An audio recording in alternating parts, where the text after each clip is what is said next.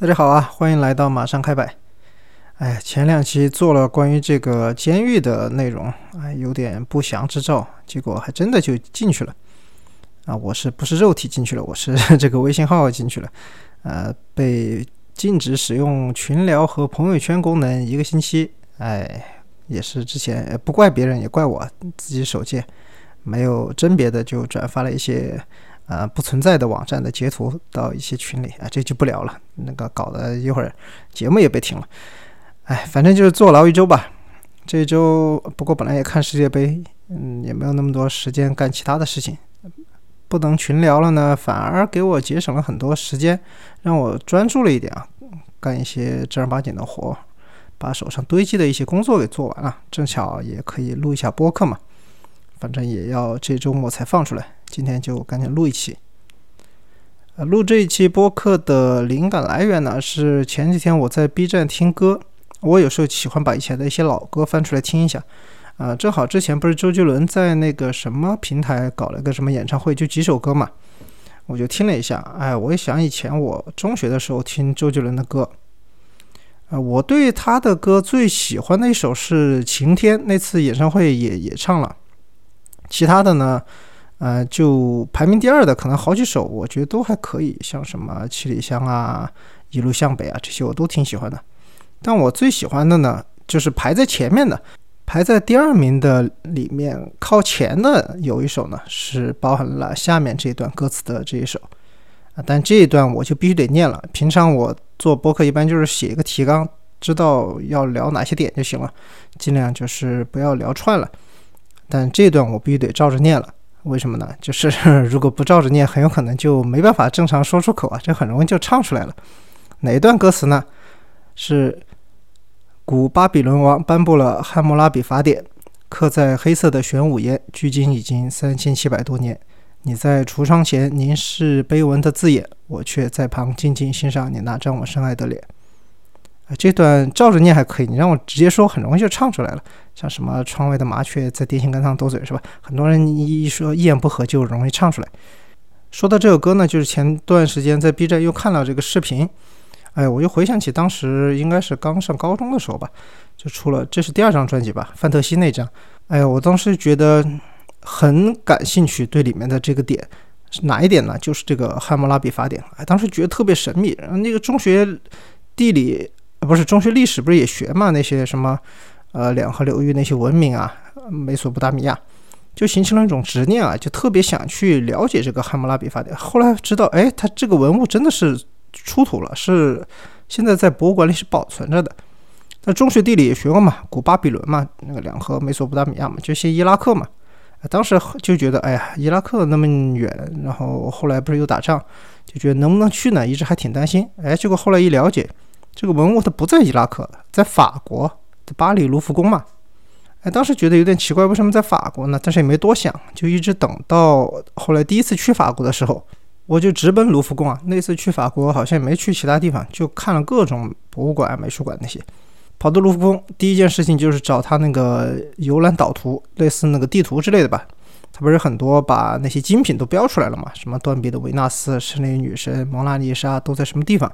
它都全部标出来了，就方便那些时间不够的，你就直奔主题啊！我那些都没管，我当时就直奔汉谟拉比法典，我就跟朝圣一样，就一直在那儿看。哎呀，当时觉得以前听歌、以前了解的什么历史课本啊，还有那些东西都出现在我眼前了，就特别入迷。哎，后来看了看了一会儿呢，反应过来不对劲啊！我绕着那个汉谟拉比法典，就它不是黑黑色的玄武岩吗？那大块立在那儿，我绕了半天看了看，我说你这个也没有橱窗啊！它不是就一个小栏杆周围挡了一下吗？它也没有橱窗啊！你搁这儿在橱窗前凝视的碑文，那不是汉谟拉比法典啊！你这歌词写的有点坑我，是方文山写的吗？这有点坑我呀！啊，也没保护，他就在那儿挡了一下，就那儿放着，人来人往的，反正就看呗。当时觉得是不是有点不太尊重啊？这可能是因为汉谟拉比法典在我心目中地位太高了，当时就是看着放那儿晾着，是不是有点不合适？那个时候也没想那么多吧。后来去其他博物馆也是参观，包括去了德国柏林的那个佩加蒙，还有纽约大都会啊，还有美国一些其他城市的博物馆和一些私人的博物馆、美术馆吧。就看的多了以后呢，这个疑惑就越来越深了。哎，我说这个美国的博物馆，它也不是美国的文物啊。你说美国有啥文物吧，是吧？你看德国的博物馆，它也不是什么德国的文物呀。其他国家的这些文物都是哪儿来的呀？我想不可能都是别人送的吧？你这不是都是挺历史悠久的嘛？都是那种文物的那种性质啊，又不是说我们今天出个什么花瓶，我今天上个月做的做的特别好，我就送给你了当艺术品。它不是，它是那种有文化属性的这种文物性质的。我说不可能，人家真送的吧？后来发现不光是这些国家有各个国家的这些文物啊。咱们中国的也有很多文物，也是散落在这些国家，什么欧洲的，还有美国的。这个我也理解，以前中国有那种什么四方来朝，我们就送点礼物，但是也不可能说什么送那么远吧？你说我们四方来朝送人的时候，你美国还在哪儿啊？不可能就送到你们美国去了吧？那个时候觉得是不是有点不光彩，就开始了解这方面的内容啊。正好呢，就有这个灵感做这期播客呢，也是看到 B 站的一个视频。啊，我推荐一下吧，这个视频我也放在 show notes 里，大家感兴趣的可以去看一下。这个是央视驻伦敦的记者王梦梦姐，她的一个 B 站的 vlog。这期她是做了一个什么呢？就是在大英博物馆展出的女史箴图，这个每年只展出六周的这么一个国宝级的文物，哪国的呢？就我们国家的，因为它是现当今啊存世最早的绢画，它最早是。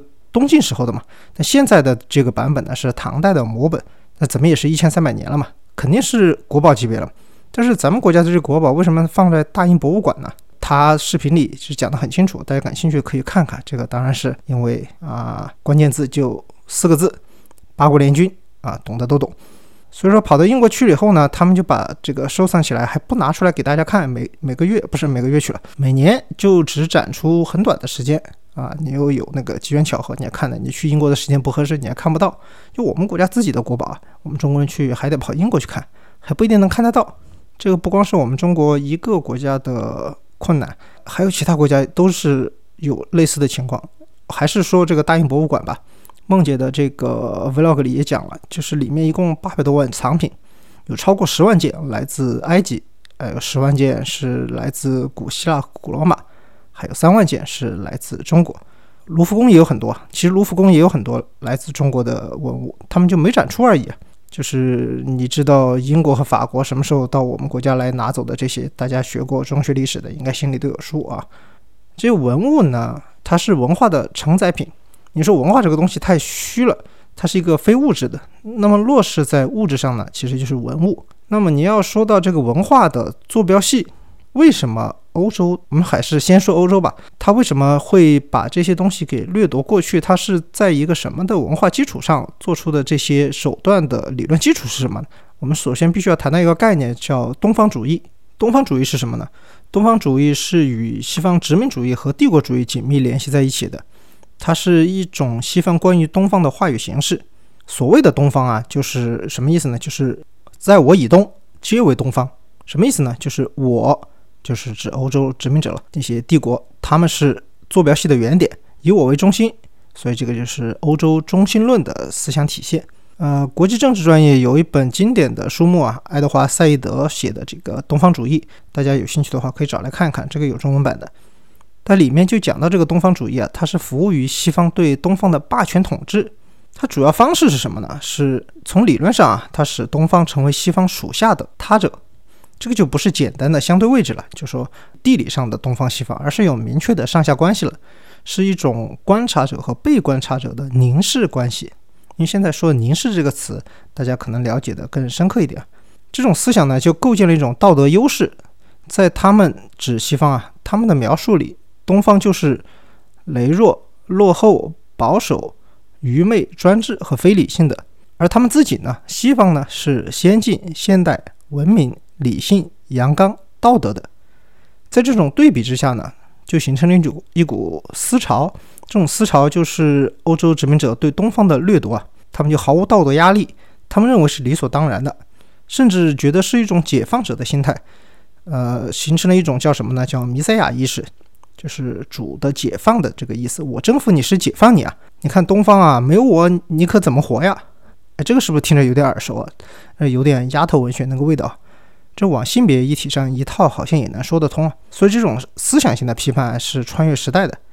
当然，东方主义的这个东方，并不只是我们国家这一块。虽然我们说我们是东方大国嘛，但是怎么说呢？这个我们说的东方，这个里面也有一个引申的概念，叫叫做什么中国主义，就天朝上国主义。呃，这个我们在很长一段时间里，就是历史啊，也是以我们自己为中心观察、对待、处置其他地区的，就中国中国我为中嘛。那么既然我是中国，那么外面其实。从那个历史逻辑上来看，我们也不是说把他们当做这种啊平等来对待啊，什么各种的藩属啊、臣服的这些还是挺多的。就我是天朝上国，四周都是蛮夷啊。你看现在我们民间很多说法也是有这种思想的流遗留下来的，嗯，不是鬼子就是棒子，还有毛子、猴子、阿三，反正这种哎，但这个就不展开了，大家自己琢磨一下就好。我们还是说回欧洲这个中心论的东方来，他们这个东啊也有远近之分啊，不是就是一块东。它也是有距离的啊，什么京东、淘宝、拼多多，哎，不是那个近东、中东、远东，它各个地区都有被西方殖民者掠夺的这个证据。从近东开始说吧，就是小亚细亚开始，小亚细亚就是安纳托利亚半岛嘛，现在什么啊土耳其啊那那块儿啊，都可以说是小亚细亚。它被抢的最出名的一个东西，应该是那个叫什么供奉宙斯的那个佩加蒙祭坛，这个东西在德国那个佩加蒙。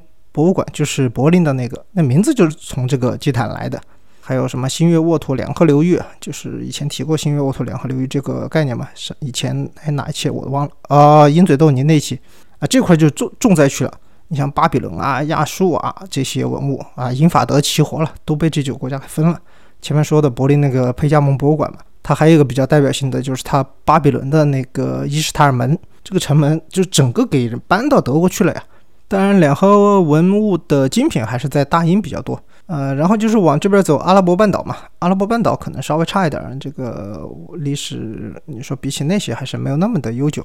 就伊斯兰的这些相对的艺术展品啊那些，但是还是有不少了，都在欧洲。因为以前阿拉伯半岛这块很多都是英国的保护国嘛，所以说它很多就拿过去就很方便了。呃，再往东走就是波斯高原，嗯，你像波斯的，就是现在伊朗的那些文物，卢浮宫有不少，呃，当然德国也有一些了，还有就是延伸到所谓的内亚，内亚这个概念就是什么 Inner Asia，就是什么东亚、西亚、南亚、中亚，它还有个内亚这个说法，其实这有点地缘政治的一个说法，呃，它政治不正确，我们一般现也现在也很少提这个概念，啊，它是指中亚一直延伸到蒙古高原这一块的一大块板块。这个欧美的探险家们啊，很多都是从这块巧取豪夺了很多珍贵文物，当然是以雕像啊，还有各种卷轴为主。然后这就分两个方向了，往东南边一点呢，就是印度啊，这就不提了吧。这长期被英国掠夺，这是殖民地嘛。你看英国女王王冠上的那颗明珠都是印度的，你女王都驾崩了，啥时候给人还回去啊？对吧？然后就是往到中国来了，哎，中国这个就罄竹难书啊。一八四零年以来，简直惨不忍睹。什么八国联军入侵北京啊，英法火烧圆明园啊，日本侵华战争啊，大量珍贵文物流失的，很多都是在这几个阶段流出去的。特别现在很多存在美国的博物馆那些文物，都是在抗日战争时期流失的比较多。但也有一些是以前啊，就是美国人买的，他所谓的什么贸易商啊、大商人啊，还有一些探险家他们买的，这个确实也有。实话实说，确实人家也给钱了。但是呢，很多他即使是买的，都是在那种特定的历史时期以非常不合理的价格买的，就他们知道自己是这个价值是多少，但他们给的钱很少。但还有一些呢，就是我们的一些当时的政府，什么北洋啊、国民政府啊，当时的一些军阀呀，他们给。啊，走私啊，给倒卖出去的，嗯，属于是流出了吧？以这种形式，还有一些老百姓可能他挖到了，然后那些外国人知道了，就过来就是给点钱，你能卖给他们。确实那个时候日子过得很苦，也顾不上这些。还有一些呢，就是这些是东方啊，我们说完了东方，还有一些就是靠他们比较近的，他们一些欧洲亲戚啊，照样抢啊。你看大英博物馆有一个专门的帕特农区，呃，帕特农区就是雅典卫城的那个帕特农神庙嘛。它值钱的那些家当啊，什么精美的雕像那些，全部都在那个地方。你去真的去雅典，你看看不到啥，反正废墟遗址在，那值钱的东西都在大英博物馆。前面说的那个柏林佩加蒙博物馆，这就不说了嘛，它名字就是来自那个宙斯的那个佩加蒙祭坛嘛。还有意大利的也不少啊，之前你像帕特农那些不是是古希腊嘛？那古希腊就是肯定也少不了古罗马嘛。意大利的也有很多文物是在法国，拿破仑的那个时候弄过法国去的。还有大英也有好几万，非洲的那就更不提了，嗯，就是属于根本数不清了。那非洲就是一部惨痛的被殖民史啊！这几大帝国轮番伺候，那家底都给人扒光了。呃，这些文物他们是怎么搞回去的呢？就有几个手段，战乱的掠夺是其中的一个，是比较主要的一个吧。但是殖民也算在里面了，因为它是殖民战争嘛。你像英国在中东阿拉伯半岛这块儿，呃，法国在非洲，还有呃西亚那一块儿偷盗的这些。这些殖民者在当地，他们知道什么值钱，什么不值钱，这是他们殖民者最清楚的。那就是完全就是城乡的搬啊，就直接搬，根本不像你以前那些还要什么讲道理，花点钱买。呃，人家都殖民了，还买你啥呀？直接就搬了。还有一些呢，就是偷盗的也有一些啊，还有一些带有欺骗性质的民间交易啊，我都算在一起了，就是偷买偷卖吧。哎，以前呢，就那些民间的组织啊，还有一些所谓的冒险家们。因为国力不同嘛，我们要理解，就是在不同的历史阶段，国家发展的程度是不一样的，体现在呢受教育的程度就不一样。东方还有很多就是地区，它没有进入工业化时代的这些国家和地区啊，他们基本上是那些人都被困固在家乡的土地上，它还是那种农业社会的那种组织形式。西方，特别是英国啊，它已经开始工业化了嘛，它有一些呃一些活动嘛，就叫什么呢？就是壮游这种活动。但壮游不是呃那种性性质的哈，它我是指这种形式已经出现了。那么很多冒险家也是在这个阶段，就利用学识的差距，在当地人意识不到那些文物的价值的时候呢，他就被轻易的哄骗出售了。你想，可能我拿现在的钱举个例子啊，就是比如说一个什么佛头。